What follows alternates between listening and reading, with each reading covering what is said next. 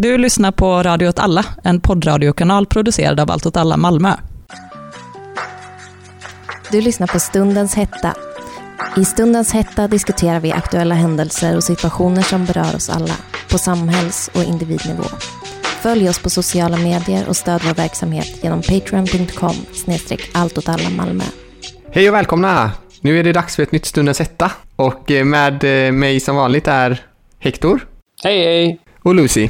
Hej! Förra veckan så eh, snackade vi en hel del om eh, covid-19 och dess effekter på eh, arbetsmarknaden. Och idag ska vi faktiskt börja det här programmet genom att eh, sända en kort intervju vi har gjort med en av bibliotekarierna i Göteborg som var med om ett skyddsstopp nu i veckan. Och ett skyddsstopp är att man eh, stänger ner en arbetsplats beroende på att arbetsmiljön inte kan upprätthållas på ett eh, tillförlitligt sätt, sätt och det är ofta facken som går in i det. Men vi får lyssna på det. Jo, men det som har hänt är att det har varit ett eh, skyddsstopp eh, som har lagts av eh, fackförbundet Vision som är eh, vad heter det, huvudskyddsombud. Ehm, och det är skyddsstopp i den liksom, offentliga verksamheten. Vilket ju är liksom typ allt eh, allmänheten känner till att vi gör som bibliotekarier. Har det funnits ett stort krav från eh, golvet så att säga att införa det här skyddsstoppet? Ja, alltså jag vet inte, jag tror att många av oss eh, tyckte att det kom lite överraskande. Eh, alltså för att det har diskuterats, i alla fall i min personalgrupp, ganska många gånger, men kanske främst i våras. Ehm, för att, ehm, ja men helt enkelt att det var väldigt många grejer som kändes lite tvivelaktiga med hur vår situation var och liksom hur smittspridningen behandlades. Eh, till exempel så tog det väldigt lång tid innan vi fick sådana här plexiglas som står vid disken. Men det som har hänt nu var väl att eh, när det blev striktare restriktioner så eh, valde vi att ta bort datorerna. Och jag tänker att det kan vara kanske lite svårt att förstå som utomstående varför den åtgärden är viktig. Men det handlar ganska mycket om att typ Skatteverket och socialen och Försäkringskassan och sånt räknar liksom med att folk kan komma till biblioteken och få hjälp med att göra sina ärenden där eh, som alla som hjälpt någon med en dator någon gång känner till så är det i princip omöjligt att hålla avstånd då. Jag tror att de flesta av oss i personalen lite antagit att allt har gått rätt till. Eh, som, vi, som vi lärde oss nu så var det uppenbarligen inte så. Fack och skyddsombud inte varit så de, varit, fått vara så delaktiga i utformandet av skyddsåtgärder. Och sen har de inte gjort sådana här riskanalyser som ska göras på ett korrekt sätt. Utan man har liksom pressat igenom åtgärder. Och det är väl någonting, alltså jag tror att nästan den viktigaste grejen för mig, eller för många i personalgruppen är att man, man har liksom känt att det har varit så här. Man har lite typ antagit att ens upplevelse stämde helt enkelt. Eh, om att man, alltså typ på golvet eller vad man ska säga, man var inte direkt inbjuden i, eh, i att för, utforma skyddsåtgärderna liksom. Men, och det här skyddsstoppet hävdes ju sen efter bara några dagar. Eh, vad berodde det på? Eh, alltså, bara och bara några dagar. Jag tror att våra chefer räknade inte alls med att, alltså jag tror att de inte ens räknade att det skulle bli någonting. Ja, de ville liksom inte att vi skulle skriva någonting om det på sociala medier, för jag antar att de tänkte att det skulle bli avblåst direkt typ. Men det som har hänt, alltså de åtgärder som de har sagt att de ska genomföra um, just nu är uh, mer lokala förändringar, för att nu har det varit väldigt mycket uh, alltså generella förändringar Uh, typ som att folk har fått plexiglas, men de har kanske inte varit anpassade till det individuella biblioteket som gör att i vissa fall att blir de här plexiglasen i princip värdelösa. Men i alla fall, det som ska ske nu är att det ska sättas upp extra plexiglas och sen att det ska sättas upp avspärrningar där det behövs på de olika biblioteken. Vilket också gör, alltså det handlar inte bara om vår egen säkerhet utan det handlar ju om låntagarnas säkerhet. Så det känns inte jättebra att gå till jobbet och tänka att ah, men jag kanske är smittad av corona och så kanske jag typ alltså, råkar döda den här 80-åringen. Eh, det är någonting som gör en ganska orolig liksom. Ja, verkligen.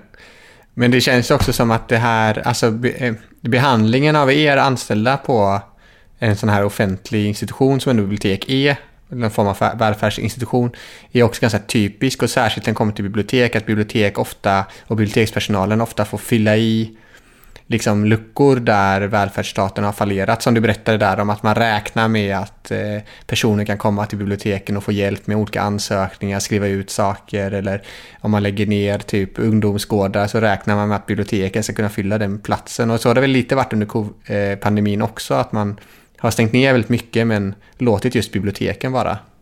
Ja, absolut. Eh, och det, alltså det känns ju lite olustigt för att Eh, ibland låter det som att vi är väldigt viktiga för välfärdssamhället och det tror jag att vi i många fall är. Om man är väldigt viktig så kan man ju tycka att man borde få eh, lite bättre behandling. men, men så resultatet av skyddsstoppet var att ni fick en del eh, åtgärder på plats helt enkelt som ska skydda er från, från pandemin eller spridning av eh, viruset? Ja, just det, jag läste nog bara upp de konkreta åtgärderna. Sen finns det några andra lite mer mm, abstrakta. Att fler chefer ska möjliggöra för hemarbete.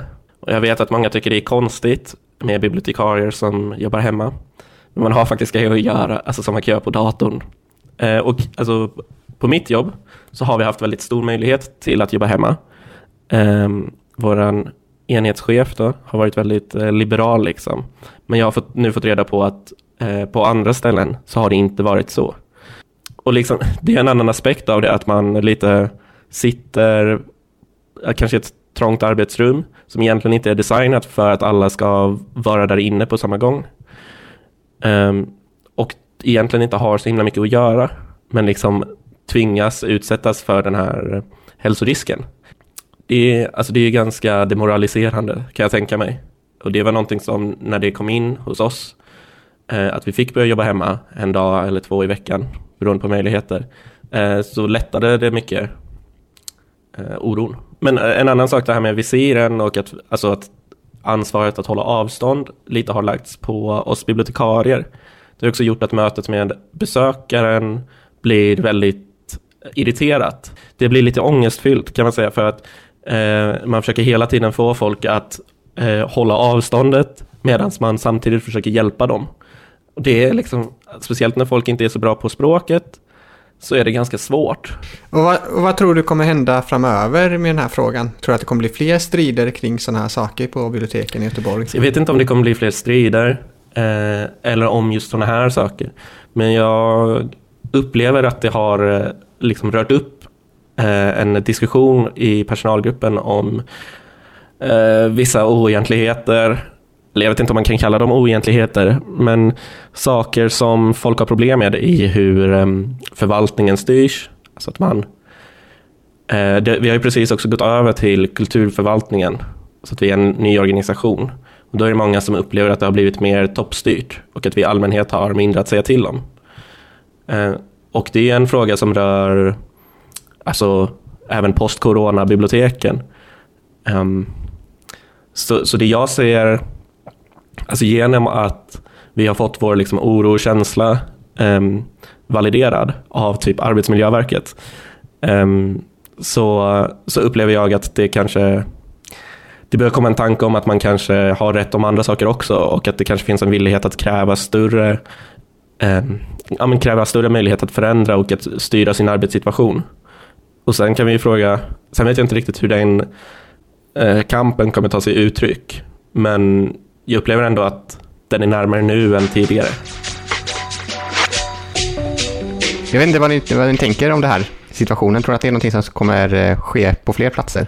Jag vet inte, jag tänker att det är svårt med just bibliotek, precis som han sa, att de fyller en sån samhällsviktig funktion och att det ofta betonas, men de får ingen vägledning och ingen hjälp i hur man ska faktiskt fortsätta hålla öppet trots att det är en pandemi. Jag tyckte bara det var väldigt intressant. Jag vet inte, om det, en, det känns som det sista man kommer stänga, är bibliotek, men det känns också väldigt talande för de sektorerna som man håller öppet, typ mataffärer, bibliotek. Eh, andra samhällsnyttiga. Liksom. Det, det, var väldigt roligt med den listan som MSB tog fram över samhällsnyttig verksamhet. Kommer du ihåg det? I våras så skulle de ju ta fram eh, och eh, så här, eh, definiera vad som var samhällsviktigt. Men i slutändan var det allt lönarbete i stort sett i samhället som definierades som, eh, som samhällsviktigt. Så att det kunde bli en argumentation från alla arbetsgivare att tvinga folk att gå till jobbet trots att det liksom var eh, kaos och katastrof i Stockholm tillfället.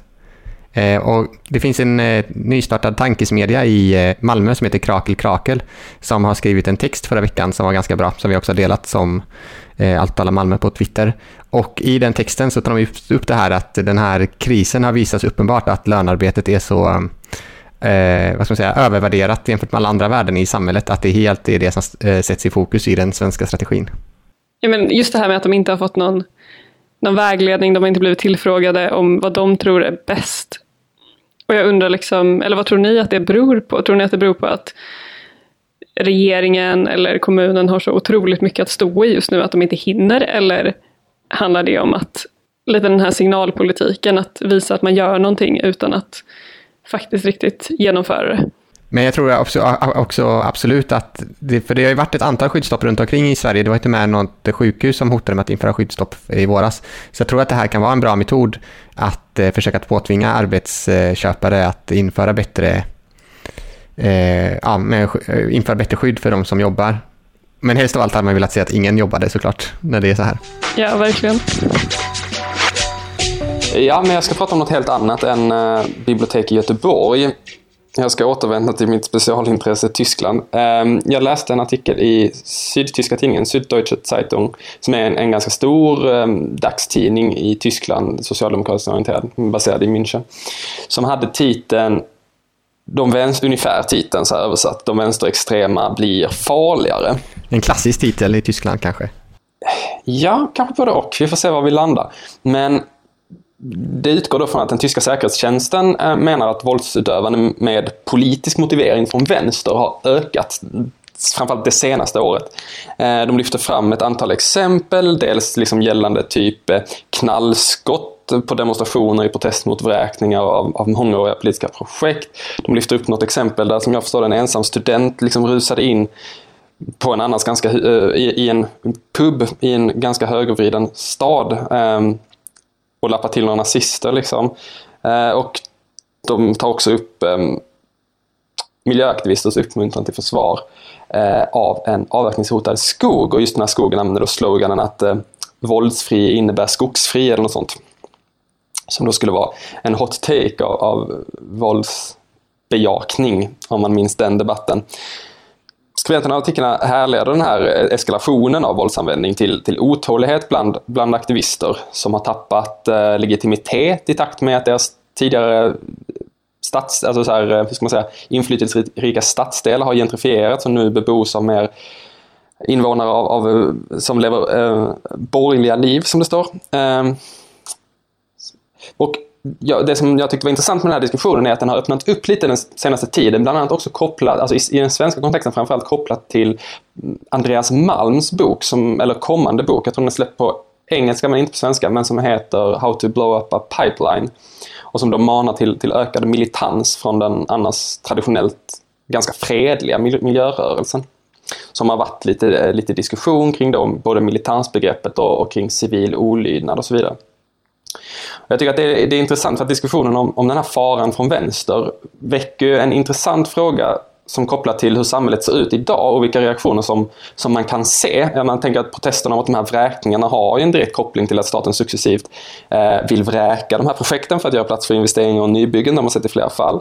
Eh, skyddandet av skogar är ju en direkt följd av en ganska aggressiv avverkning som i det här fallet är till förmån för en utbyggd autobahn och i andra typer av, om man tänker i Hambach och Wald så det, har det varit ett försvar eh, mot avverkning som då skulle leda till eh, utbyggnad av, av kolgruvor. Men som så många gånger tidigare så skriver man så här om, om faran från vänster att det har hänt eh, x antal våldsbrott och så vidare och jag har inte full insyn i alla de här brotten som, som, som hållas upp så jag kan liksom, jag går inte in och försvara dem i sakfrågan. Men, men det som blir intressant är ju när man gång på gång försöker att vrida det här till att till exempel den här väldigt stora miljörörelsen som finns idag, liksom, den porträtteras som eh, att den enbart ser ut av de här aktivisterna kopplat till den här skogen till exempel.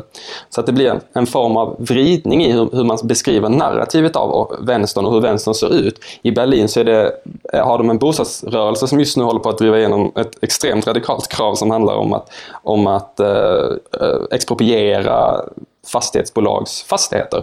Som ju en, och då är det en ganska liten del av den som är de här knallskotten på gatan. Eh, och jag säger ingenting om det, men, men att det handlar ju om på något sätt medialt att vrida på, på ehm,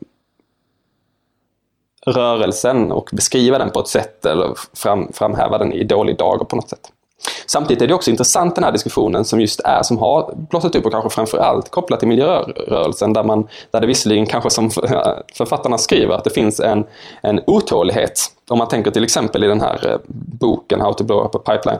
Alltså att det finns en otålighet i att det vi måste göra måste vi göra nu och, och då måste man på något sätt ta till andra, andra medel. Det var bara en liten spaning om, om, eh, om dagsläget i, i Tyskland och eh, hur staten ser på vänstern där. Men jag tyckte det var spännande. Och det är väldigt annorlunda hur man skulle säga i Sverige. I Sverige publicerar man ju, nu var det i sig kanske ett, drygt ett år sedan när man publicerade en, en studie med, som snarare kom fram till tvärtom. Att de vänster, vänsterextrema inom citationstecken var mindre farliga än någonsin. Just det, det har vi också gjort en podd om ju. Mm. Men eh, varför, varför kommer den här artikeln just nu i Tyskland? För när man, får, när man läser om Tyskland i, i den svenska medien så känns det mer som att det handlar om eh, högerextremt våld eller våld från de här foliehattarna som är med mot vaccin. Precis, eh, det är det och det är ett mycket, mycket mer reellt hot. Tittar man på de här på de eh, högerextrema attentaten som har skett i Tyskland så tror jag att de bara de senaste två åren har skördat liksom 10-20 liv i form av mord. Om man hade en, en fruktansvärd händelse i februari i Hanau med, med en högerextrem terrorist som eh, gjorde ett väldigt blodigt, eh, blodiga mord eller vad man ska säga mot eh, personer i, i en viss stadsdel.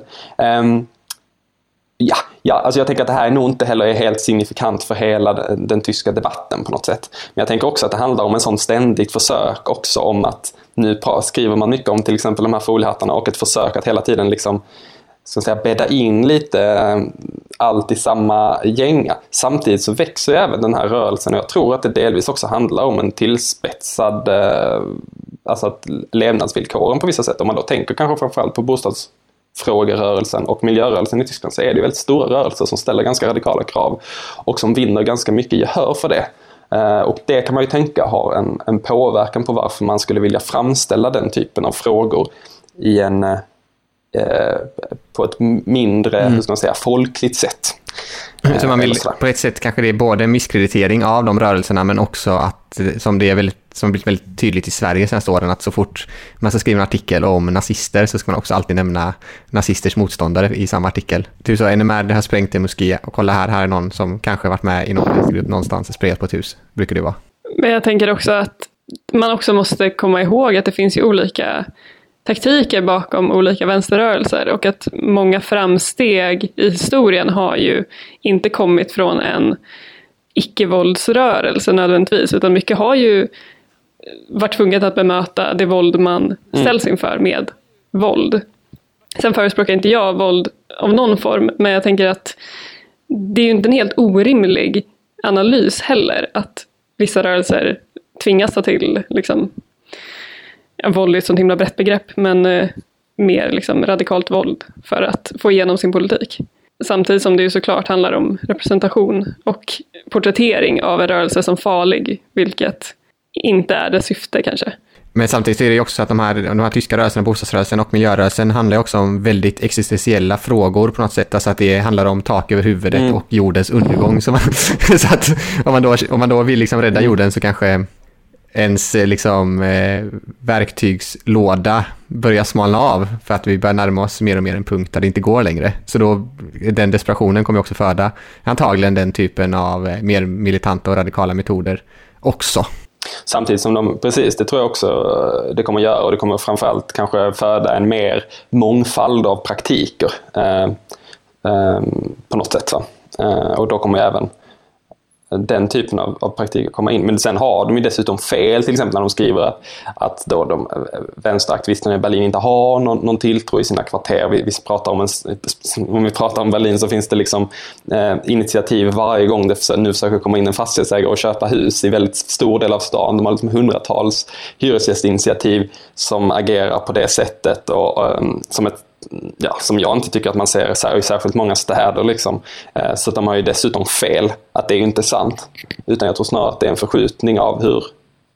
Eh, skulle snarare säga att man har mer, mer eh, koppling, så att säga, till, till området på det mm. sättet. Och det är klart att man då som eh, högerjournalist och vill skriva ett reportage om en sån rörelse så är det inte lika kul att skriva ett reportage som är så här 70% av alla boende i det här området stödjer den här kampen, de här galna kommunisterna. Då är det lite roligare att skriva ett reportage som är kolla här, fan vad sjuka de är. Ja, eller skriva som ja, de personerna som bor i den här byn bredvid den här kolgruvan samarbetar ju med de här personerna som väljer att bo eh, i den här skogen för att skydda mm. den. Och de gör gemensam sak för att, eh, eh, för att skydda det här området från, från att grävas upp av, av världens största grävmaskin. Ehm, det tas ju inte upp, och, och vilket samarbete de har och att där man verkligen har lyckats i den tyska rörelsen, om man verkligen tänker på just miljörörelsen, även bostadsrättsrörelsen, men, eller bostadsrörelsen. Eh, men just i miljörörelsen, man har lyckats koppla väldigt stora delar av samhället, eh, kyrkliga organisationer eller bara byalag så att säga, med liksom mer vad som de i den här artikeln skulle beskriva som vänsterextrema. Och som kämpar för, för, för bevarandet av, av en värld som är beboelig på något sätt. Det vore ju fantastiskt om man fick det. En beboelig mm. värld, verkligen. Så det, ja, men det kan jag avsluta med inför helgen, ett, ett hopp om en beboelig värld. Ja, det är vackert. Jag tänker också att i slutändan så handlar ju alla sådana här artiklar om att liksom återerövra makten av perspektivet. Alltså på något sätt utgör ju alla vänsterrörelser, oavsett hur de är konstruerade, ett hot mot ett etablissemang som tjänar väldigt mycket pengar på att det ser ut som det gör. Så att, ja, man ska inte tro på allt man läser. Nej. Nej, precis. Okej, det jag ska prata om idag är lite utbildningspolitik eh, med fokus på ett nytt förslag som har lagts fram att dra in eller minska skolpengen till friskolorna. Och det var regeringen som efterfrågade en undersökning om hur man kan minska skolsegregationen. Där ett av förslagen då var att, att minska skolpengen till friskolorna för att en grundskoleelev på en friskola kostar ungefär 10% mindre än vad det gör på en kommunal grundskola. Och anledningen till att det gör det är att de kommunala skolorna anses ha ett större ansvar och därför ett större, eller en högre kostnad per elev. Och i en artikel som jag läste i DN i morse så beräknas liksom en, en kostnad för en elev på en friskola vara 99 200 kronor per år medan den genomsnittliga kostnaden för en elev i en kommunal grundskola ligger på 109 500 kronor. Och den stora skillnaden i liksom, vad anses det, vad menar de när de säger att kommunala skolor har ett större ansvar? Så är det att de har en plikt att kunna erbjuda varje barn i kommunen en plats i skolan nära hemmet. Samt att ha beredskap att ta emot nya elever som flyttar in i liksom, kommunen och nära skolan. Men, lite bakgrund. Sen 1992 så har vi ett fritt skolval i Sverige. Och det betyder att elever och vårdnadshavare har rätt att välja mellan kommunala och fristående skolor i mån av plats. Så man kan gå i skolan vart man vill i princip, så länge vårdnadshavaren är med på det. Och eftersom att skolpengen följer eleven så har detta inneburit att friskolor mer fritt kan välja hur många elever de vill ta in beroende på hur stor avkastning de vill göra och liksom balansera det lite mer än vad de kommunala skolorna kan göra. Och nu kommer jag rabbla en del siffror, men jag tycker att det här är så absurt. Men eh, det som har hänt då nu med det här förslaget är att friskolorna och framförallt de väldigt stora friskoleföretagen eh, som Academedia och Engelska skolan, som de flesta nog känner till, har gått lite bananas över det här förslaget. Eh, VDn för Engelska skolan, Anna Surelius Nordenborg, hon menar att om utredningens förslag skulle genomföras så skulle så gott som all utbyggnad av friskolor inom grundskolan i Norden stoppas. Men samtidigt så har denna koncern, alltså Engelska skolan, en omsättning på 3082 miljoner kronor mellan 2019 och 2020. Och det är en ökning på 14 procent från tidigare redovisningsår. Och 14 procent av det här är då 246 miljoner kronor. Förra året så delades 46 miljoner kronor ut till ägarna. Och det här är ett resultat av en väldigt hög skolpeng som kommer in till skolorna och väldigt låga lärarlöner. Något som de själva kallar bättre balans mellan skolpengen och lärarlönernas ökningstakter. Eh, miljonkoncernen Academedia å andra sidan har på sin hemsida skrivit att förslaget skulle innebära färre lärare och färre resurser till barn som går i friskolor. Det tänker de ska hända då. Men samtidigt så föreslog styrelsen en vinstutdelning på 158 miljoner kronor till aktieägarna inför årsstämman i år. Eh, och det är också en ökning från förra året där utdelningen var 131 miljoner kronor. Och det är så stora summor så att man liksom inte kan förstå typ, hur mycket pengar det är. Nej, det är enorma. Ja. Um, och de stora vinsterna då, enligt Academedia, beror på fler elever, det vill säga större intäkter från skolpengen, men ingen ökning av personalkostnader. Och de eh, presenterar ju det här som en väldigt stolt fakta över att de har lyckats liksom, blåsa systemet. Men varför jag tycker att det här är intressant är för att jag tror att många, och även jag under en lång tid, har levt i en illusion om att privatägt innebär att det är liksom helt skilt från staten och statlig subventionering. Och att i verkligheten så är ju skolpengen pengar som kommer in från skattebetalarna som då går till skolpengen och sen går in i en friskola och sen rakt in i en aktieägares ficka. Och jag tänker att det är liksom... jag vet inte, alltså friskolor har ju funnits länge och det finns ju absolut ett syfte med dem i, i liksom alternativa undervisningsmetoder. Men jag tänker att det finns också liknande trender i andra privatägda företag som till exempel läkarföretaget Kry, eh, mindoktor.se, som 2018 kostade Sveriges landsting nästan en kvarts miljard kronor för att landstingen hyr in de här tjänsterna och sen också inte anställer läkare för att folk vänder sig till apparna istället. Och jag tycker att på något sätt så känns det här som den farligaste formen av privatisering. För att den, liksom, den suger ut pengar ur välfärden och gör enorma vinster. Och att jag tror att många tänker att ett kort samtal till Kry avbelastar vården, fastän det i det långa loppet innebär att staten aldrig kommer kunna anställa de där extra hundra läkarna som bidrar till den riktiga liksom, avbelastningen av vården. Det är ju eh, det landet som innan hade det här systemet var i Chile också och det var ju efter kuppen av Pinochet eh, där man införde den här typen av eh, eh, behandling av de offentliga resurserna och det, det är ett sånt typiskt exempel på något sätt på en Eh, på en nyliberal stat som omfördelar offentliga medel till privata händer i någon ideologisk liksom, idé om att det är bättre att eh, eh pengarna rör sig i den ekonomiska sektorn och då ger större avkastning. Men det är ju verkligen bara ideologi för alla de här försöken att få typ inom citationstecken en bättre vård genom privat initiativ eller större valfrihet och sånt har ju alltid visat, som nu under pandemin också, att man kunde se att det var större eh, spridning av, av covid-19 på privata vårdhem, det var fler som dog och sådär. Så det visar ju också på vilka delar av den här verksamheten som blir lidande, men att det är ett sånt typiskt exempel på att man fördelar pengar från den offentliga eh, sektorn till den privata så att eh, pengarna ska komma i rullning. Men jag har också börjat gå i tankar, för det är ju, jag tror det var en opinionsundersökning som visade att det är ungefär 70% av alla svenskar som är emot eh, privata uttag ur, eh, privata vinster på, på välfärden. Och i Stockholm så börjar det komma fram mer och mer sådana liksom, riktiga jävla korruptionshistorier från de här Stockholmsmoderaterna som har styrt regionen där uppe. Typ eh, Filippa Reinfeldt och polarna liksom, eh, tvingade igenom en privatisering av ett sjukhus mitt under en pandemi. Eh, Sven, Irene, Irene Sivenius som är också sån som bara gjort massa sådana ja, jätteskumma affärer kring eh, sjukhusen i Stockholm. Ulf Kristersson och hans lägenhetsaffärer. Det känns ju verkligen också som att det är och nu också nyligen när Aktem är, eh, eh, chefen för Skolinspektionen gick från Skolinspektionen till ett av Sveriges största privata skolföretag. Alltså det är så här, det är korruption på en nivå som är svår att förstå liksom. Jag tror att det, att det också är en bärande anledning till att systemet ser ut som det gör i dagsläget. Det tror jag också verkligen. Men det som jag verkligen också i just den diskussionen tycker är så speciellt är att man för jag lyssnade på Morgonekot när, när vdn för det här, ett av de här eh, företag, skolföretagen skulle försvara det här då. Men att det är ju så konstigt att man ska, som du sa också Lucy, att man ska erbjuda, hur ska man säga, man ska ju bara erbjuda um, det övre skiktet av själva utbildningsgrejen, liksom, men, medan den kommunala skolan ska erbjuda bas och bemanning för om till exempel alla friskolor imorgon går i konkurs så ska, ska den kommunala skolan ansvara för att alla barn ska gå i en kommunal skola. Så det blir en väldigt intressant det här med hur mycket man får i utdelning och hur mycket annars, om man tänker på investeringar brukar man ju betala i form av risk.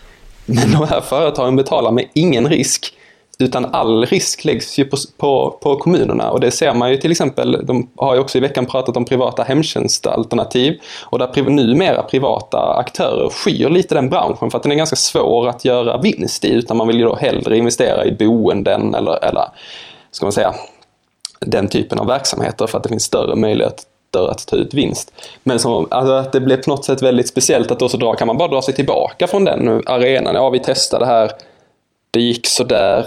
Um, ehm, nu, får, nu får kommunerna ta ansvar eller så. Så att just att riskfördelningen är så otroligt skev alltså mellan kommunen i de, i de här fallen med skolorna men även med, med vården.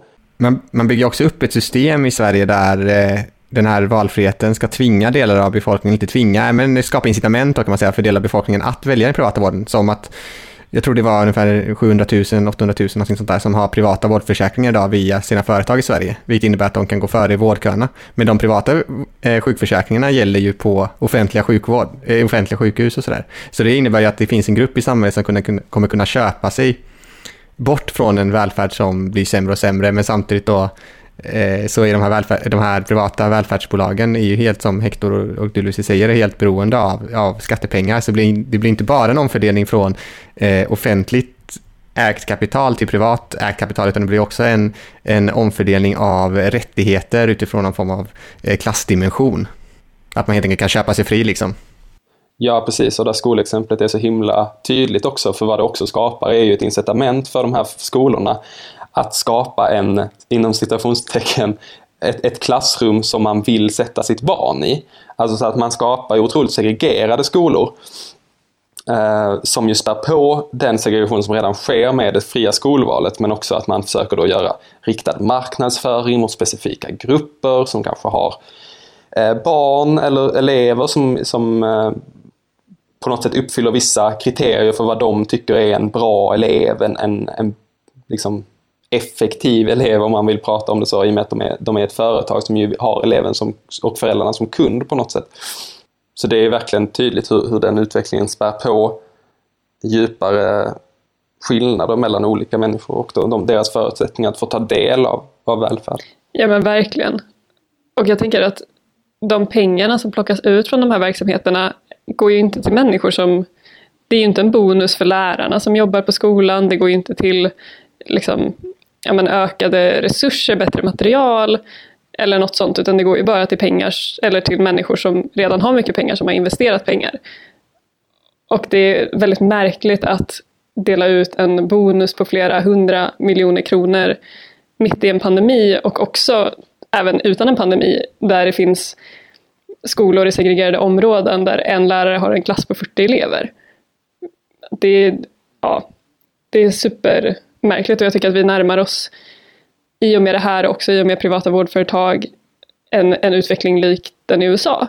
Som ofta används som ett praktexempel på ett samhälle som inte alls fungerar. Absolut, men också det här med att man tvingas att göra de här valen. För om man är då en, en förälder som bryr sig mycket, eller som har tid och de resurserna och kunskaperna kanske om det svenska samhället att kunna välja, så kommer man ju också tvingas välja, för man vill ju att sina barn ska gå på den bästa skolan. Man vill ju att sina barn ska få den rätta utbildningen, man vill att sin eh, kanske sambo ska få den vården som eh, eh, man tycker man har rätt till och då kanske man köper en privat sjukförsäkring eller sådär. Och att de valen är ju läskiga också, för det medför att stora delar av samhället också kommer tjäna på det här systemet. Man kanske inte gör det från början, man kanske, inte tänk, man kanske är emot det ideologiskt, men i slutändan så när man väl står där liksom, och ska sätta sin unge på, på en skola i stan så kommer man ju välja den skolan som är bäst. Eh, och det, det, är också en väldigt läskig del av, av det, utan det riskerar också att splittra samhället något enormt. Ja men verkligen, jag tänker på ett sätt så håller ju de här företagen eller jag testar en tanke, men det känns som att de här företagen håller lite grann på med det vi som vänsterrörelse också håller på med och det är att fylla ut luckorna där staten brister. Men det är på två helt olika sätt. Men det är också ett, ett vårdsystem med jättelånga vårdköer. Det är en, en liksom väldigt, eh, med all rätt kritiserad, eh, kritiserade förhållanden för människor som jobbar inom utbildningssektorn. Mm. Så det är ju också att ta ett tillfälle och erbjuda någonting bättre samtidigt som det också skapar ett, ett vidare problem som kommer bibehållas mycket längre. Men om jag då som innan då får liksom agera konspiratören i den här, eller konspirationsteoretikern i den här podden, så, det, så känns det också som att det har liksom bäddats för den här situationen länge genom politiska beslut, alltså att man har eh, som det heter, effektiviserat vård och skola, man har skärt ner. Eh, man I Huddinge till exempel så lägger man ner helt den kommunala sjukvården, eller kommunala hemsjukvården, för den går inte med vinst längre. Och det finns massa sådana exempel på när liksom politikerna eh, aktivt utifrån ideologiska idéer och utifrån sina polares plånböcker och eh, framtida chefsjobb på deras polares företag eh, bedriver en politik som underminerar välfärden, vilket gör också att de, eh, de här företagen som kan gå in och bedriva välfärdsverksamhet eh, helt enkelt eh, behövs. Alltså så att man gör den, man gör den liksom kommunala och den offentliga vården så pass kass helt enkelt så att det, det, finns ett incitament till att välja något annat, att det finns liksom det utrymmet. Eh, och man gör det dessutom med, med, stat, med, med skattepengar. Alltså det, det är så sjukt bara. Ja, men alltså, det är helt, jag blir så jävla arg när jag läser det här. Jag är lite off recording, men alltså... Ja men det är helt fruktansvärt. Det är helt fruktansvärt bara. Ja men också, och hur kan man säga att vi kan ta ut den här vinsten för att vi har lärt oss balansera mellan inkomst och liksom låga lön. Alltså så här, hur hör man inte själv hur sjukt det är? Ja, idag så har vi eh, haft en intervju med eh, en person som var med om ett skyddsstopp i Göteborg, som jobbar på biblioteken där och pratat lite om det. Vi har också pratat lite om den tyska vänstern och eh, utifrån en artikel om eh, Eh, ett så kallat avslöjande om den tyska vänsterns mörka hemligheter. Och vi har också varit extremt resignerade över tillståndet i välfärden och de privata intressena som görs och hur det är inbyggt i eh, det svenska välfärdssystemet idag. Och det, det, vi blev så arga, nu kanske det kommer klippas bort, men vi blev helt tysta av resignation och indignation här förut. Så, eh, så är det. Men Hector har avslutande ord att säga innan vi säger hej då. Ja, men jag vill bara eh, göra lite reklam för Allt åt allas eh, webbshop där man kan, eh, där vi har, som vi har släppt lite nya grejer i idag, fredagen den 27 november. Eh, och där får man jättegärna gå in och kolla om man kan se om man hittar någonting som man vill ha och dessutom stödja Allt åt alla Malmös politiska verksamhet. Bland annat den här podden, bland annat eh, ett socialt center på Möllevången, bland annat andra saker som vi gör eh, för att Malmö och världen ska bli en bättre plats att leva på. Så det är lite reklam. Eh, Webshop.alltåtalla.se Och vad är det för motiv på de här t-shirtarna som vi säljer i vår webbshop? Mm, Det är lite olika, men vi har två nya motiv. Ett som är Kockumskranen som för icke Malmöbor var en kran som stod i Malmö fram till, tror jag, år 2000. Vid Kockumsvarvet. eh, Med, med, med eh, texten “This machine kills fascists”. Och sen är det även en t-shirt med porträtt på tre eh, frihetskämpar genom historien. Så det kan man, om man vill veta vilka de tre är kan man gå in på webshop.alltåtalla.se och eh, kolla in det. Men då tar vi helg nu då. Ja, det gör vi. Tack för att ni lyssnade. Tack! Tack så mycket för idag. Hej då! Följ oss på sociala medier och stöd vår verksamhet genom patreon.com snedstreck alltåtallah Malmö.